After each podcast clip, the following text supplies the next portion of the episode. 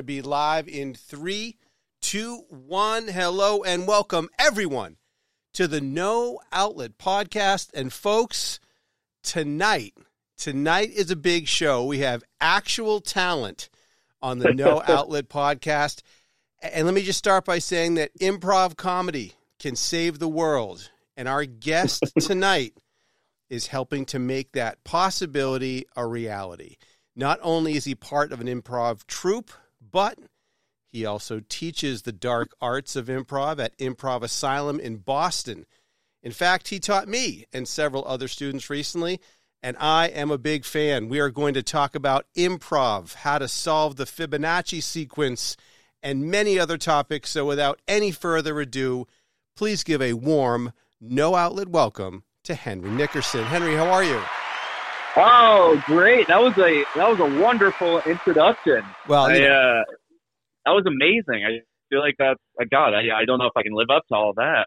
well, well, well, we're going to find out right now. We are Oh, to yeah. play a play. uh, We're going to play a game called Twenty Questions, and it always starts the exact same place, and that's question number one. Question number one: What are your thoughts on the idea that interstellar interstellar beings have visited here several times before and are actually living among us currently? Uh, you know, as much as I want to believe something like that, I, I think I think there are definitely interstellar beings out there, like chilling and stuff like that. Yep. Uh, but I think them having come here, I think I think if interstellar beings ever came here, I think they'd see it once, they'd be like, "Yeah, we're good." Um, I don't know if they'd want to come back. Uh, I also feel like I don't know. It's a cop out. I, I I feel like our I feel like just as a world without interstellar beings, we're we're fucked up as it is. I don't think we I don't think we need to equate it to anything outside of it. But uh, Right. if we could, if there was interstellar beings making making the world as weird as it is, then I then power to them. They've done a great job. They would.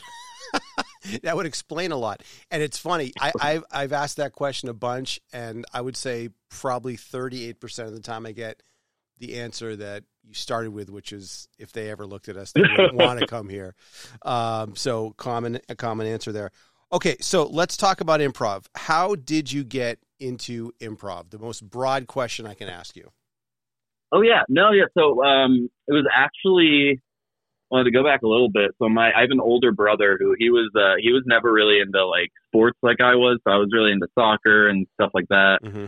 and um, he was really into theater and musicals and stuff like that. So one time I got uh, hurt during soccer, and I was out for like seven months in eighth grade.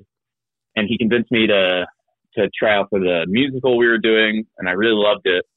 And so he went to high school and became part of my high school's improv troupe, which was like weirdly well established and had a lot of great comedians on it.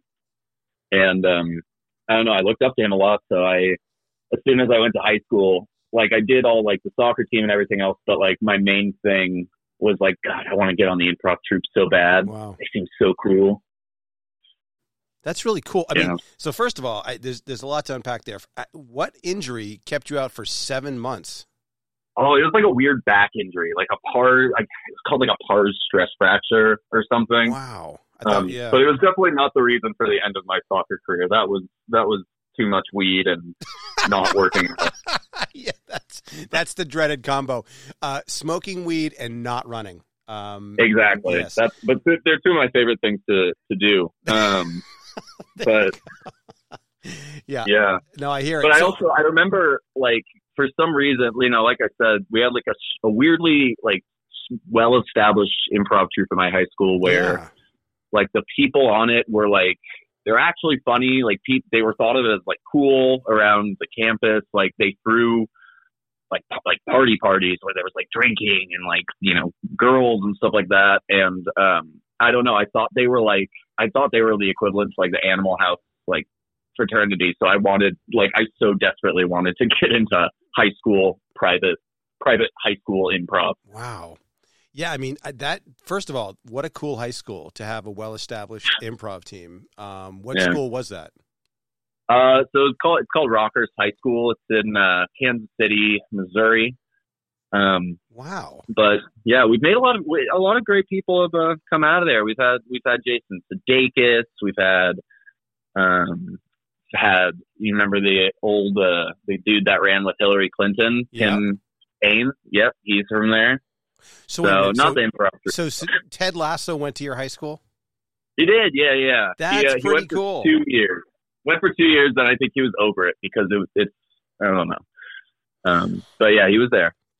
So you're you're big bro. You look up to him. You got a you got a Animal House cool level improv team in high school. I want to be part of it. You get part of it. But aside from the high school improv team, what was the first? And I don't want to disparage that high school improv team by saying it wasn't professional because clearly it was. Oh, yeah. But what was the first time that you actually spent money outside of that and said, "I'm going to pay money to go see this improv troupe right here"? What was that? Um, like so, when I paid to see a show, Yeah, or or even Yeah, if yeah. you know if somebody bought you a ticket to go see a show, but like the first show that wasn't something that you were you know part of in your school. You know what I mean? yeah, out outside of when I was maybe in like seventh and eighth grade, and I was seeing that troupe my brother was on. Right. My um, my family would sometimes take little trips to Chicago, and I was like, um, like as soon as I I got into improv, I with a lot of things in my life, if I get into it, you know, I really get into it. So like I I consumed, you know, I read every book there was to read about improv and Mhm. SNL and everything. So I was obsessed with Second City, and I thought it was like the you know the mecca if I was going to Chicago. So every time I went to Chicago, I would ask my parents to to pay for uh, you know multiple Second City shows, um, and I, I'd ask for my birthday to go there and stuff like that. And it was uh, it was a lot of fun. I got to watch a lot of improv when I was younger.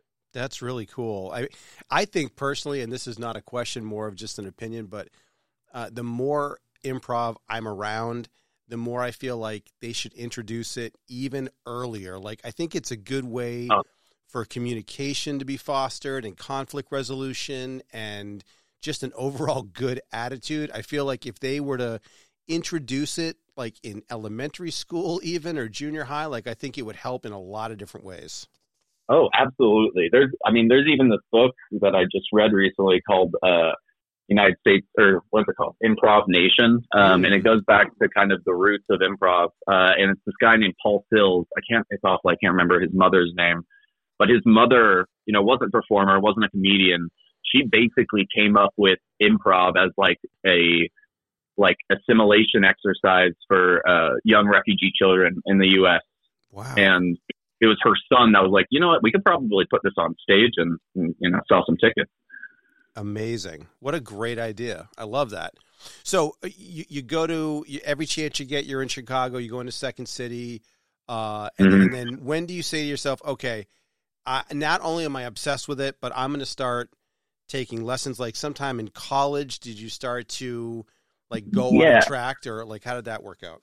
Well, it's it's it's weird. I had kind of an odd improv upbringing where I was never really like my freshman and sophomore year of high school. Uh, whoever was running the club, so senior, his name was Zach Stolman. He's actually a very funny comedian in uh, New York now, but he uh, or Sonny Stolman, that's his stage name. Mm-hmm. Uh, but he, uh, but they would, I mean, kind of teach us the basics that they knew. And when I took over the troupe with a, a buddy of mine, Aaron Brown, junior year, uh, we kind of just taught people what we knew. And then when I went to college, um, my college really had no improv or comedy presence whatsoever. So I basically forced a couple of my roommates that I got along well with to uh, try out improv and like help me build a troupe there. Wow. Yeah. And by the time we were seniors, you know, we had a, you know, we had 14 people in this little club. We had a couple troops within that club performing. They're still going on there. So, uh, but the, all this to say, I, I've always, it wasn't until I graduated college and actually got in a, an official training center like at IA that I, I really was ever taught improv. I always just kind of figured it out, like did improv and figured out what worked or what didn't work and then told others to do that, even if it wasn't the right thing to tell them. That is really cool. Totally organic improv. Uh, It was kind of, yeah. So with with IA, you guys focus primarily on, and I think I'm I got the answer already from your last statement, but I'm going to ask this anyways. You guys focus on short form improv, right? And there's all different types of improv. Um, Mhm. You've got multiple long forms. Have you ever Yeah. have you ever done uh, a Harold? I have, yeah. I've I've done Harold a couple times, uh, and I've tried to teach it to people. Again, I I taught it to uh, some people incredibly wrong once, but uh, we still had fun. Um, but That's I've never done one on stage, and I've never been taught a Harold, and that's like a part of my. Um, I feel like if I was self conscious about any of my improv tools, it would definitely be some of that longer form stuff that I uh, I want to kind of get into more in the future. teaching a Harold wrong. I, that makes me think of like a rogue improv instructor that's just intentionally teaching everyone the wrong way. Um, Oh yeah, no, that the first eight nine years of improv for me was just piss and vinegar, just me just thinking I knew what was going down and me confidently telling others that.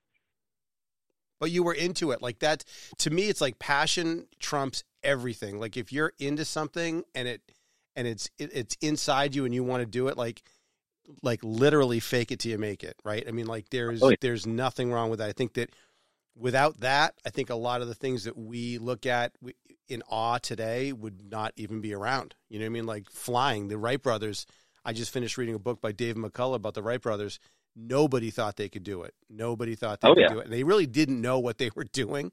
They kind of just literally figured it out as they were going. And here we are. We can, you know, fly to, you know, London in six hours. Exactly. And I would have been, you know, I would have been one of those people back then that was a full naysayer. I would have been telling them like, don't fucking do that.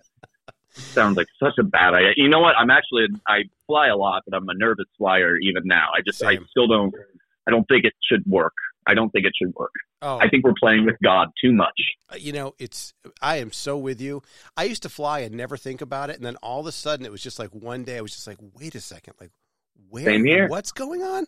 And how is it? Yeah, I don't know what it is.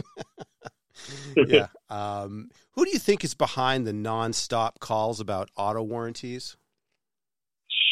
Um, probably Amazon somehow. Yeah. They're behind a little everything. Or um, yeah, I'm gonna go with with Amazon or like the like big. If there was like big landline industry, I feel like uh, it's the only thing keeping up the landline industry. It's, it's horrible. Whoever is Um, yeah. behind it deserves a lashing of some kind. oh Um, yeah, So our re- we have a crack research team here, and our research team has provided a dossier uh, on me uh, on you, and and one of the Ooh. facts that stood out was that you're a huge soccer fan. You mentioned you played a lot, and that's great. But more specifically, you're a Man City, uh, uh, you know, supporter. And Oh, yeah. as a Tottenham Hotspur fan, I, I I need to ask: Does it ever get boring rooting for a team that just always seems to win everything? You know what? So this year, uh, it, it ha- actually. So I would also like to put this on record. I was a Manchester City fan when I was um, like we have we have some of our best for my family's best friends are from Chester, which is a town about 40 minutes outside of Manchester. So I was in those blue blue colors since I was a, a baby before all the money came in. All right, I Got want it. to put that on record. Old school fan, folks. Exactly. No fair weather. But um, I will say, uh, last year I was getting a little bit of that where I was like, I, you you know, I might have had more, I had more fun watching Man City in 2012, um, before we had gotten like that first Premier League, uh, that we hadn't had, or we hadn't Yeah. won first in the top division in like 40 years or something back then. Um, so that was some of the best times of watching City in my life. And then I did get a little bored throughout the years and even like dropped off from like keeping up with it week by week. I always Mhm. knew what was going on, but still. Uh, but it was it's really these past couple years, especially this year with us trying to get the treble, right. Champions League this Saturday. Excited for that. Um, I got really really back into it. I'm Man City till I die. Yep. Citizen. However, I will say I, I really like Brighton, uh, and I bought a Brighton jersey recently, and um, I had a picture on Instagram where I was in it, and my my buddy from England uh, messaged me, uh, very upset. He's very upset with me. You can't have two teams, mate. Exactly. Yeah. He's like, it's the problem with you Americans. We're just going around like the next So Yeah, yeah, yeah. I can hear it. So, you know, and, and I love Brighton too. Brighton's a nice, a fun team, young, Mm. great, attractive football. And, and the great thing about the Premier League, one of the many great things about the Premier League, is a team like Brighton can literally come out of nowhere and all of a Mhm. sudden not necessarily compete for the top spot, but compete, you know what I mean? And end up in a European Yeah. spot. So, uh, I, I love that. So let's get a little bit broad with your comedic taste. What was the very first movie that you saw when you were younger that made you realize, okay, I get it. That's funny, and I know why. Because sometimes when you're a kid, you're watching a movie with your parents or older kids or whatever, and something's funny and, and you laugh, but you're not really sure why you're laughing or why it's funny. And then there's that one moment where it like it like clicks on you're like yes okay i get it and that's kind of like the the beginning of having a sense of humor right do you remember what that was Yeah, I mean, I don't know if I don't know if I could pinpoint a certain moment because I, I think it was more, um, like my family is one of those. It, it's a family that speaks almost exclusively in like '90s to early 2000s, um, like comedy quotes. okay love it Uh, yeah, so like whether when I was like a little baby, I was a fat baby, so my aunt always used to sing, you know, "Fat Guy in a Little Coat," and Tommy Boy, Sure. and like, like generally, it, this has been been you know tricky when my girlfriend meets my family because it's like we literally jokes because they are references to movies, but like as a family, we do speak in these quotations, um, and I think at a young age. I think at a young age, I realized that that's kind of how my family communicated. Um, and that the fact that, like, I don't know, someone, whether it's a writer or a comedian, could write or deliver a line that becomes just like this intrinsic part of how, like, family communicates. I just thought it was so, I thought it's so cool. And it's Yeah. not like, you're never gonna, you're never gonna, like, ingest, like, ingest, like, uh, you know, quote the f- fucking God, like, well, maybe The Godfather, but like some really depressing movie. right But you are going to quote the really funny movie. And I don't know. yeah I just, I always, it was always in my life, and I always, it felt like they had so much, like, cool power to make people happy. So, that is so cool and i can imagine like the very first time that your girlfriend witnessed this code that was being you know uttered back and forth she's probably a little bit nervous like not really sure are they going to like me they're not going to like me and it's like wait what are they doing why are they why are they talking like Yeah. this what are they what are they, what are they saying oh that's a rock. oh, that's exactly it. Yeah. And it's, um, I even had, you know, I've had, whether it's people I've dated or friends in the past, that they either really love it, they're either obsessed with the family, or they're like, dude, I don't want to hang out with your family. I don't fucking get it. it's too intimidating Yeah. what tv show makes you laugh the most right now Ooh, uh, right now I'm watching uh, the third season of The Great. Have you heard of that? the great Yeah, No. it's uh, it's uh, I can't remember which Fanning it is. It's either Dakota Fanning or the the other one. Um, and then Nicholas Hoult. is a bunch of really good actors, but it's in general it's uh Catherine the Great. It's a story of Catherine the Great, but it's all a comedy and it's uh they use very modern, you know, vernacular. Uh, and it's it's just so freaking funny. You got to watch it. What, is They're it on the on third season. is it on netflix what is it on uh, it's on Hulu. It's perfect combo of like if you're a history nerd, history, comedy, a little bit of drama in there. Great. That's cool. Check that out. I've never heard of it. Um, okay, so what are your feelings on the facts that that is is now becoming irrefutable that hummingbirds make the greatest pets? Ooh, hummingbirds make the greatest pets. Hummingbirds make the greatest pets. I could see that. I mean, I think I think your sugar water budget might go through the roof, but um, they do seem like they'd make good pets. Hummingbirds are the ones that eat sugar, right? Yeah, yeah, yeah, totally. Yeah, I mean, you you, you, Yeah. don't, you don't have to walk them. You don't. I mean, yeah. I you- think that would be great. right. I had a Uh, bird when I was younger. I loved I loved having a bird.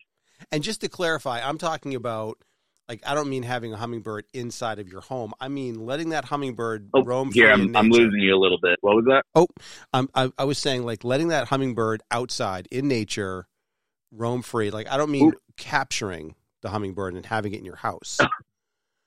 I mean just in, in nature. So it's like you don't have to worry about like Like the oh, one, that's true. like one of the worst things about having a, a dog or any animal is like it's so sad when it dies. Well, you could have a hummingbird that comes by your house, eats your sugar water, dazzles you with their master of space and time movements, and then Yeah. that thing's going to die in the woods or get eaten by an owl, and you'll never know. You won't know.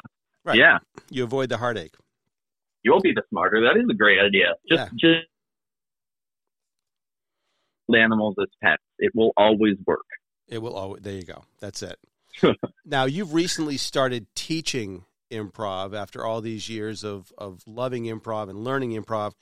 So now that you've taught, do you perform? Do you, which one do you prefer, like performing improv or teaching?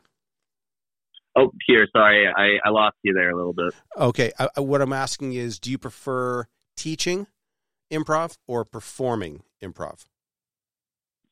Sorry, I'm still having trouble hearing you. That's You okay. say You're- you- performing or teaching? yeah, yeah, you're clear as a bell, by the Oh. way. Okay, perfect. Um, I would say, I mean, I still, I mean, I prefer I prefer performing just because I, at the end of the day, I'm a little narcissist who loves the loves the laughs and applause and stuff. Um, but at the same time, like what made me love improv really in the first place, and what like I've gotten so much just like joy and joy out of is teaching Yeah. um, it makes me so happy especially i mean a lot of people don't love teaching say like a level one or something because it's a bit of a mixed bag but Mhm. um, i really i, I like teaching uh, people that are new to improv because that's where I've, most of my experience has been in because i think there's always like one or two people that like fully don't believe they will like it or fully are terrified and by the end of of a couple of weeks they're you know they have friends and they're they're trying these these things out that they would never have tried and also Yeah. like there's this new found confidence in them that you see i just i, I love that part of it Yeah, absolutely. So you live in Boston currently. Let's uh, ask a couple of Boston type questions. oh yeah Um, um, so where's the best place in Boston to get a cup of coffee? Ooh, um, I would go with that's a good one. You know, I'm gonna I'm gonna plug a place that I used to work a few years ago. Uh, it's called Jaho, J A H O. J Um, A H O. Okay.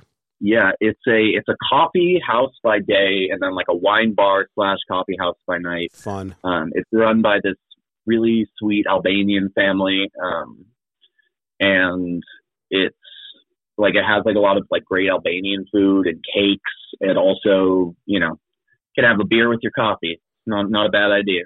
So is that like a singular? There's one location of Jaho. Is that right?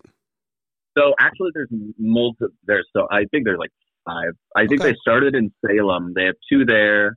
They have one here in Chinatown. That's where I worked. One in the South End, and then one right next to Prudential Center. I love it. That's great. I mean, even though it's got multiple locations, still a small business, family owned. Oh yeah, I love that stuff.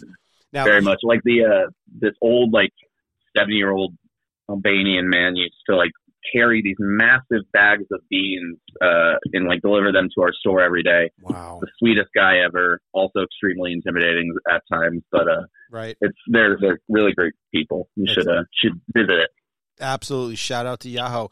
Um, all right. So you came from Kansas City, Missouri, maybe one of the nicest states, or at least that's the reputation. Um, you might be Mhm. able to refute that, but it always seems like people from that area are super nice. And you came to Boston, right? Doesn't exactly have the same reputation in terms of people's attitudes, right? Nor Yeah. does it have the best reputation in terms of driving skills. You could say that people that drive in Boston aren't the greatest uh, operators of motor vehicles. So, of all the driving habits that you've seen in Boston, what's the most annoying one? Um, well, so luckily for me, so when I was in school in Rhode Island, I would drive to Boston a lot, and that's when I had a car. Now I don't have a car Um, because I live in the North End. I can just get around with the T. But uh, you got, I'm not going to say you guys, but mass mass drivers will on a like a 30 mile per hour street. They will drive 15 miles an hour. Then, as soon as they're on the highway, if you aren't going at least 30 miles over the speed limit in the passing lane, like you are, you will get tailgated. and it, it is ridiculous. It's crazy. I, I remember I drove here for for a number of years, and my my girlfriend, who is from up here, would always tell me like, like, dude, use the horn, use the horn right now. And I always told her like, if you use the horn in in Kansas or Missouri, where I'm from, like that's basically like saying like, let's pull over and like fight right now.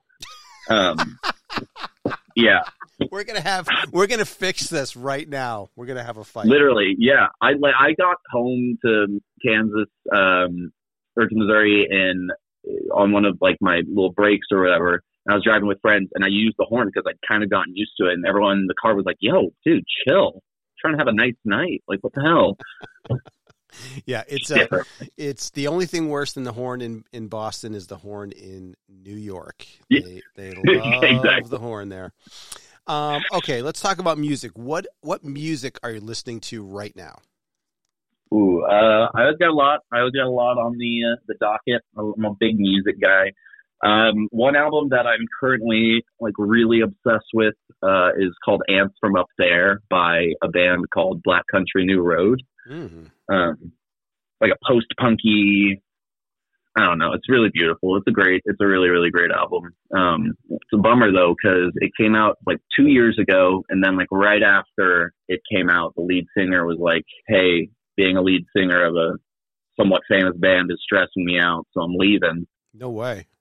Yeah, so I don't know. I don't know if I'm hoping they're the next the next album will will be as good, but That's interesting and really honest because you know normally that you'd think the people that are a in a band and b the lead singer what they are looking for is attention. I mean, I mhm. guess they might not do the calculus of along with that attention comes stress, but uh, but good for him for acknowledging it and not you know going down a different path. So oh yeah, no, I mean, I- well, at the same time, you listen to the lyrics on this album, and you're like, yeah, he maybe should take a step away. right, right, it's time to he should take a breather. He seems pretty sad. yeah go get some chamomile tea, sit down. Yeah.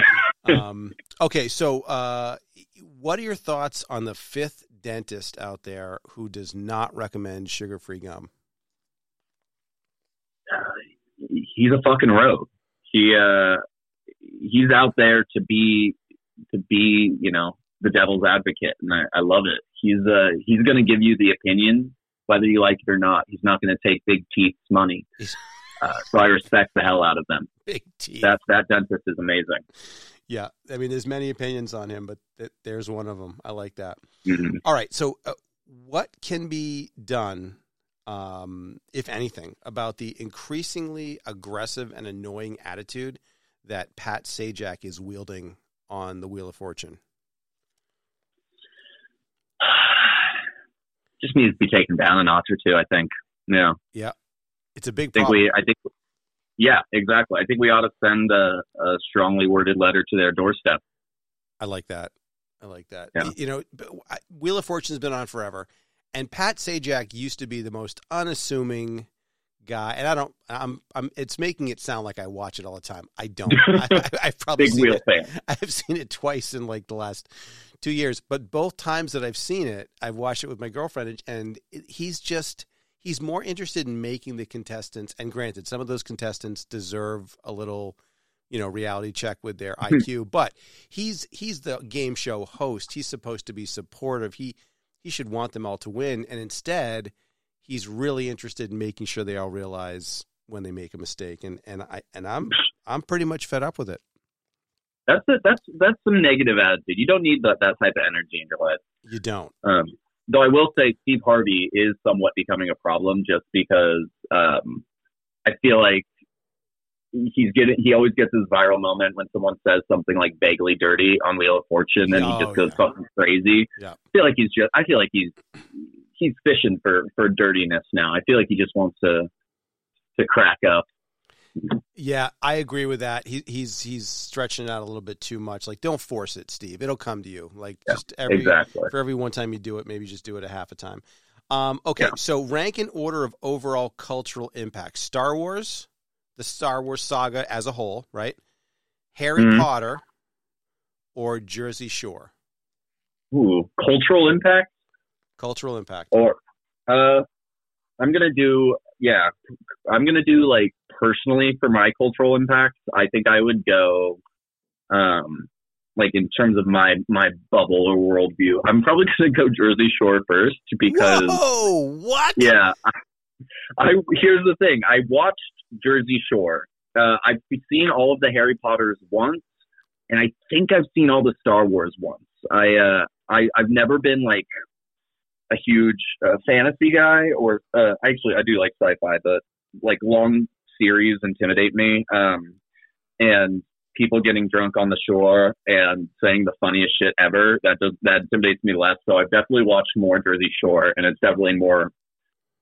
It's definitely influenced my dance style in in the rare instance of when I go to clubs. well, there you go. Look, every every answer uh, could be perceived as correct. So I'm going to have to give it to you. But I got to tell you, I have asked that question maybe 20 times.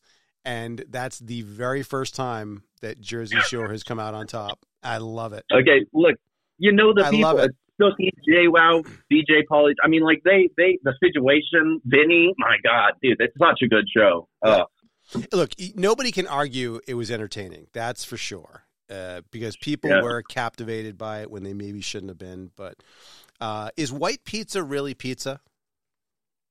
no, I, I don't fuck with that. I like. It's like. I don't. I had a moment with Alfredo in college where like I can't eat it anymore. Um, I know. What and I mean. feel like white sauces just like remind me too much of that. And also, I feel like it's too heavy. It always makes the pizza like pretty soggy, and I don't know. I'm just I, I'm not feeling it. I'm not like a pizza purist, but I don't I don't know. Yeah, I, I, I like that. Yeah, I mean, I don't. I think it should be called like it's you know garlic bread with cheese. That's what it is. It's not a pizza. Yeah. you know, it's it's For just sure. yeah. In order to be pizza, you got to have some. It needs there. come. Yeah. Um, okay, I need a, this is a philosophical improv question. So we're past Mm. COVID, thank God. Um, but when we were in the heat of the moment, um, most of in-person improv stopped, um, and it went to a lot of companies were doing online improv, right? Uh, Zoom or whatever it might be. So you lose you lose the physical part of it. You go, you don't get to see the body language as much. You can't interact with people in the same way. But it, it might have. I guess my question is: Do you think that the online classes that people ran for a couple years opened up different skills that might not have been opened up because of the confinement of the platform that you're using to actually do improv? Oh, I'm I'm sure it did. I mean, I I never took a took or gave a online class. I did a stand up class, which was pretty good. Um, but I think what's the the tricky thing with online improv is obviously you get like you get lag or or things like that. So I think if there was one tool in improv uh, that would really be that I think online classes would really help with is I think listening and slowing down Yeah. because with Zoom you ha- you don't have a choice. Like you have to.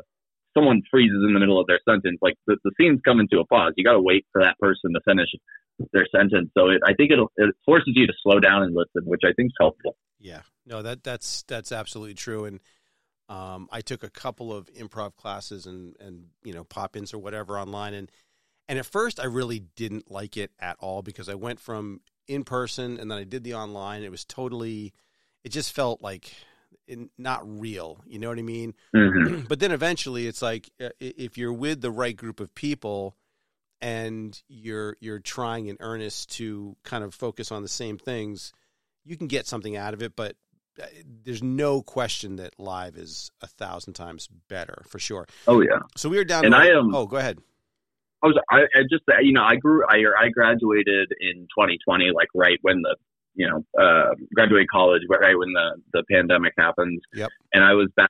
My my plan for years since I was in high school was graduate and immediately go to New York and get classes at Upright Citizen Brigade. mm-hmm. But COVID shut down UCB. Yeah. Um, and I was back home in Kansas, just like trying to save money, working at a Starbucks. So I I wish in retrospect I had done some of those virtual classes, but I think at the time I was just like, I can't. I, this will be too sad if I if I wanted to go to New York and I'm in my home in Kansas, you know, yep yep trying to that. trying to get the Wi-Fi to work. Yeah. I feel that. All right, so we are down to our last three questions. Uh, two uh, of them are not so easy. One of them is easy. I'm going to give you a not so easy one first. Okay, so you've you've helped us solve a couple of problems here. Uh, we've definitively said that white pizza is not pizza. You know, we talked about a couple other the driving habit thing.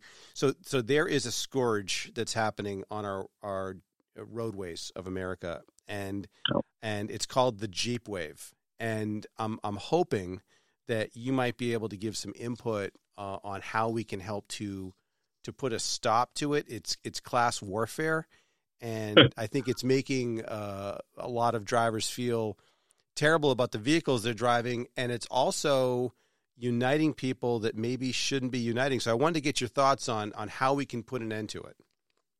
Um, so that's a great question. I used to I actually used to drive a, a Jeep.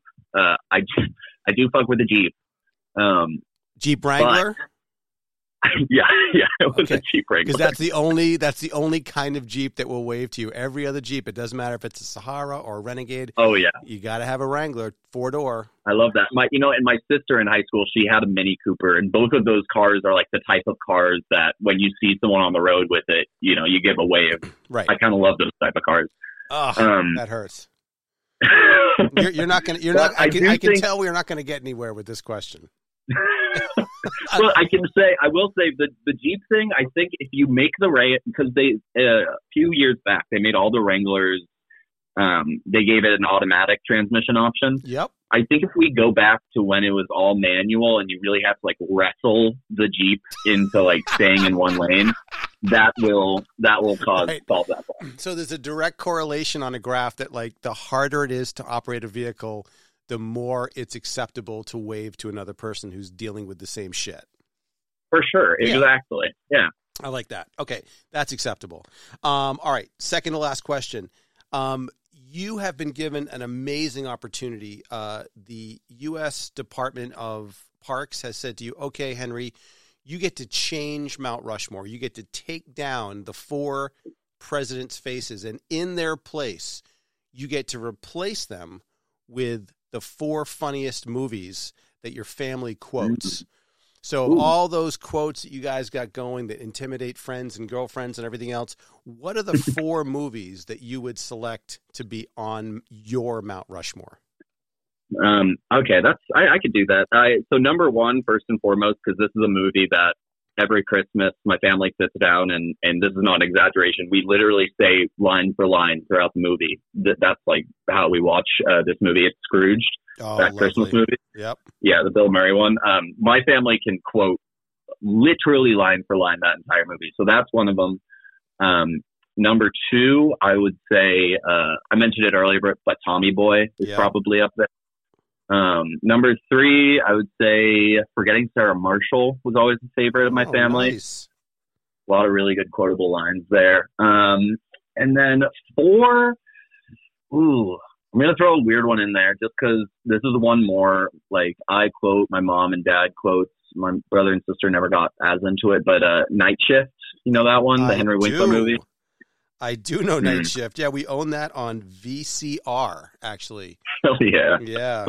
So, so that's, a, Um, but those a- are probably three of the three of the big ones. So, okay, Night Shift was one of those movies where when we first got a VCR, my dad went out and bought like, you know, not a ton, but like four or five movies, and that was one of them. So I ended up, oddly enough, watching that movie probably a hundred times with my friends. Um, and I it's a great movie. it's a gr- it's an underrated movie, underappreciated. Michael Keaton is in that movie, and Mhm. it's a great story. It holds up, and I think the great thing about this list, when I'm looking at it now, you've got Night Shift, which I think was either late '70s or early '80s. I forget which one, but it was definitely not past that. Then you had Scrooge, which was in the '90s. Tommy Mhm. Boy, which is late '90s, early 2000s, Yeah. and then like ninety seven. Right. So you so you've had like four different periods of movie making covered there and four different styles of humor. That's a very well represented Mount Rushmore. I didn't even mean to do that. You know what? And I'm going to throw in one more just because Yep, this is also five. this would be like my family's second favorite movie. Um, In Bruges was also one. Oh my god, what a great Oh. movie. So I got One- that's actually that's probably I usually tell people that's my favorite movie if if pressed. you know, and and at, on face value, you wouldn't like if you looked at the the just like the DVD cover, you'd be like, nah, I don't think so. But you Oh, got yeah. you got to watch it. Everybody, if you haven't seen it, go see it. And I got a chance to go to Belgium, and I got a chance to see a lot of those places that they went to, and it's such an amazing city, and that movie Oh. is top notch. Bruges is beautiful. My family, because we were so obsessed with that movie, my family saved up money and, and went to Bruges for, for I think five days. Uh, and my brother, sister, and I did, did the same exact thing. We went around to all the places where they filmed the scenes, and, and No way. oh yeah, Bruges is amazing. That is so cool. So you guys literally picked a vacation from a movie location set. Oh yeah, it's a fucking fairy tale. Yes. So we'll, the line from there. it's amazing. All right, so we're down to our last and easiest question. There are people in our studio audience now. I can tell what they're thinking. I know there are people listening at home, and what they're thinking is, where do I learn how to take a class at Improv Asylum? Where do I learn how to see a performance? Where do I learn more about Henry? How do I, uh, you know, get involved with the improv movement that he's a part of? Let's get the plugs out there. Where can people find all this great stuff? Awesome. Um, God, that would be embarrassing if I didn't know the improv stuff. Uh, but I, uh, I mostly perform uh, on a, a couple professional troupes at uh, Improv Asylum Boston. You can find me understudying on the NXT cast very, very frequently, and then uh, on main stage once every blue moon. Uh, you can find classes, shows. Uh, just if you're interested in one-off little workshops, you can find all of that at improvasylum.com.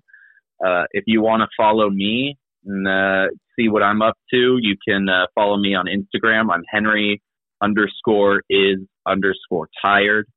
Uh, and then lastly, I want to plug my improv, indie improv troupe. We do shows around Boston all the time. We have a show coming up this Friday and this Sunday.